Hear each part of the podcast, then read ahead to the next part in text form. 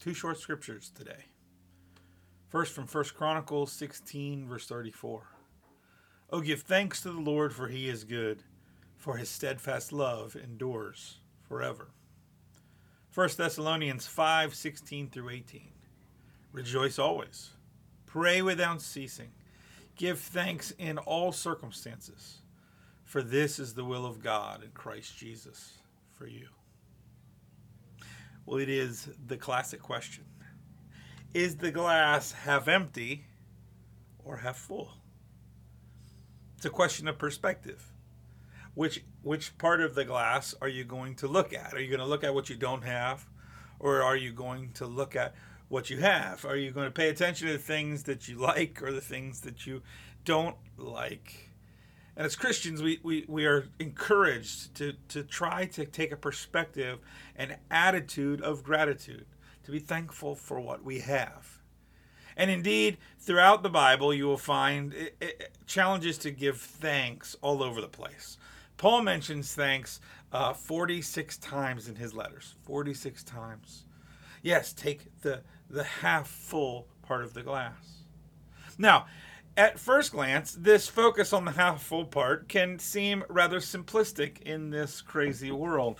Um, there was a 1960 movie called Pollyanna with a then much younger Hayley Mills as the star. In the movie, Pollyanna constantly has a, a positive, optimistic outlook. She likes to play the glad game, where she, she thinks of all the things that she's glad for. In the movie, she drives everybody crazy. because through difficulty, uh, not everybody wants to feel glad.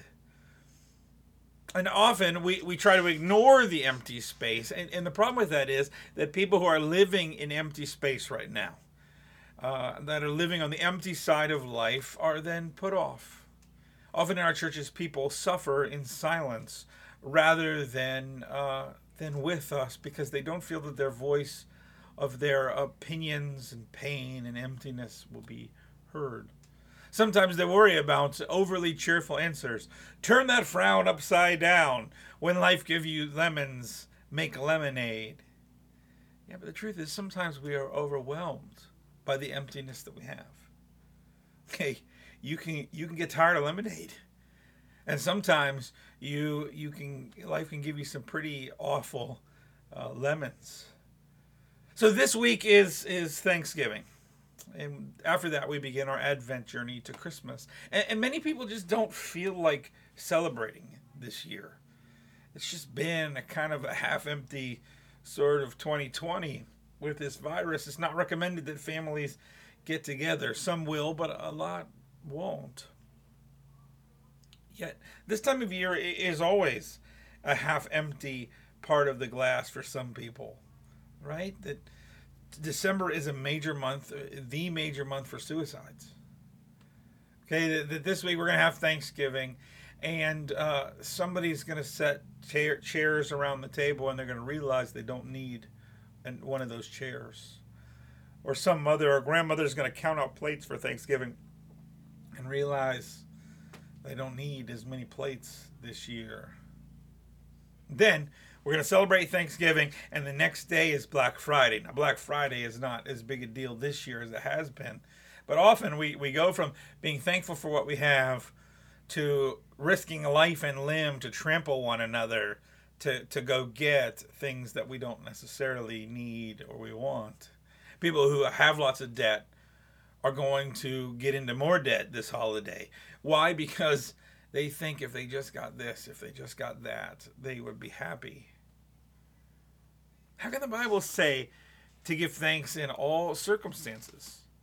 Can we still believe in God's steadfast love in our pain and in our suffering? It seems foolish. It doesn't fit our world today. This this crazy optimism sounds like the view of a child. Of course, remember Jesus encouraged us one time to be more like children in response to these questions, we, we first got to know, understand that the Bible does not come from this optimistic Pollyanna sort of perspective and ask for giving thanks without understanding the empty half of the jar. These texts are written out of pain and sorrow, right from the middle of, of tragedy. Okay, take this passage from Chronicles. If you if you've ever read your Bible from start to finish, good job. I'm glad you got through Leviticus. And uh, you come to First, Second Samuel, First, Second Kings, and then you read First, Second Chronicles. You think, well, I just read these stories. Well, yeah, because Chronicles is a retelling of those stories after the exile. It's a different perspective on those same stories, and so the deja vu is natural. But imagine coming back from exile. Imagine having lost family, friends, land. Imagine uh, if you were left from the exile and, and your your family and friends and leaders were all taken away. Generations later, we have people who witnessed the uh, the destruction of the temple or have never even seen the temple. How can they say to give thanks for God's steadfast love? God's love probably didn't feel real steadfast to them. And what about Paul being thankful in all circumstances? How could Paul write those words? Listen to his trials from 2 Corinthians chapter 11. Five times I received at the hands of the Jews the 40 lashes less one. Three times I was beaten with rods, I was once stoned. Three times I was shipwrecked, a night and a day I was adrift at sea, on frequent journeys, in danger from rivers, danger from robbers, danger from my own people, danger from Gentiles, danger in the city, danger in the wilderness, danger at sea, danger from false brothers, in toil and hardship, through many sleepless night, in hunger and thirst, often without food, in cold and exposure, and apart from other things, there is the daily pressure of me of my anxiety for all the churches. There's a special one for pastors there. Anxiety for our churches. How can Paul go through all that? And, and yet say, give thanks in all circumstances. I mean, did he really uh, thank people for stones that were thrown at him?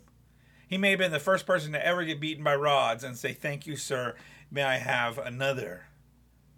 Paul's half of the glass that was empty was really empty, was very difficult.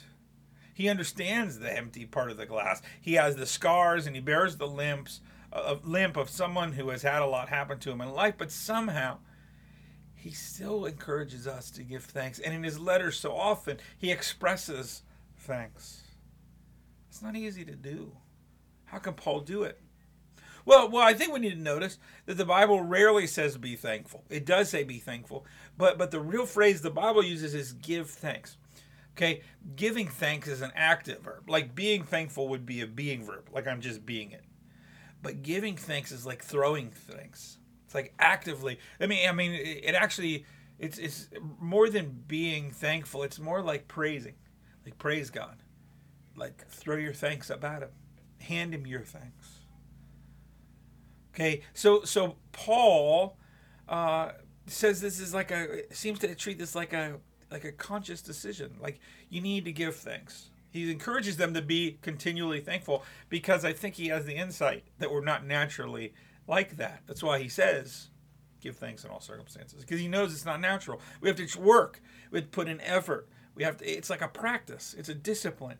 We have to train ourselves in all circumstances to give our to throw our praise, to give our praise. And yes, it sounds foolish. Maybe we'll be a little bit like Pollyanna. Maybe we'll drive everyone around us crazy. But but I wonder if the foolishness is the point. Maybe the radical nature of this kind of all-encompassing gratitude is precisely what we are meant to consider as Christians. Maybe Thanksgiving is part of God's strategy for helping us deal with difficult times not just having a simple gratitude, but to actually have honest thanksgiving. Okay, to, to look at the empty part of the glass and have the discipline to stay thankful for the full half. To have it, it's like a defiant gratitude. Okay, it's a gratitude that points at this world and the cruelty that this world can have, and it says, You will not steal my hope from me. World, my gratitude is defiant. You will not steal my hope from me. This idea that the empty parts of our lives can actually bring hope is part of the Christian story, right? Jesus empties himself to come to earth. That's Christmas. And he empties himself on the cross. That's Easter. So that so we don't pretend that pain and emptiness are not part of our lives. We can look honestly at the glass half empty part of our lives and yet still find a way to be thankful, to find redemption in our challenges. See, I believe gratitude is the secret weapon of the Christian. It's our secret weapon. Okay, it's the root of peace. If you can calm yourself down enough to be thankful in really difficult times, you're going to find peace. I believe it is uh, the pathway to forgiveness. Okay, we, you want to know when you're really forgiving someone? When you can be thankful for them. Like, yeah, you did a lot of crappy things to me, and yet you did some things that made me better. I'm stronger because of it. So I thank you for the lessons, even if I don't thank you for all of it. The gratitude is the pathway to forgiveness. Gratitude is the strategy of someone who won't let the world get them down. Giving thanks can be like growing alligator skin, right? Where things just roll off of you. When people oppose you, when people attack you, you just continually bring yourself back to gratitude, to the half to the uh, half full part of the glass, not not not not blind to the the bad things, to the emptiness, but just making it a discipline, a defiant gratitude. We need to constantly remind ourselves that we can be secure in Christ, that we can say thank you, and if we can do that, we can gain that alligator skin, where no matter what life throws at us, we just keep going. Because uh, in those empty moments of life, God can bring redemption.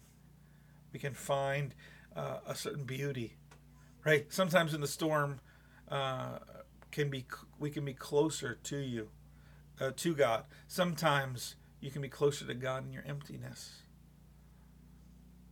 So this Thanksgiving may be blessed with this defiant gratitude. By the way, what, what do you know what the Greek word for gratitude is? The thanks that you give. Eucharisto. Eucharist. And communion is the ultimate expression of this. So may, may you have this defiant gratitude. Not pretending that everything is fine and dandy, but a gratitude that chooses to say thanks as a way of trusting God and telling the pain of this world that it cannot have your hope. In the name of the Father, the Son, and the Holy Spirit. Amen.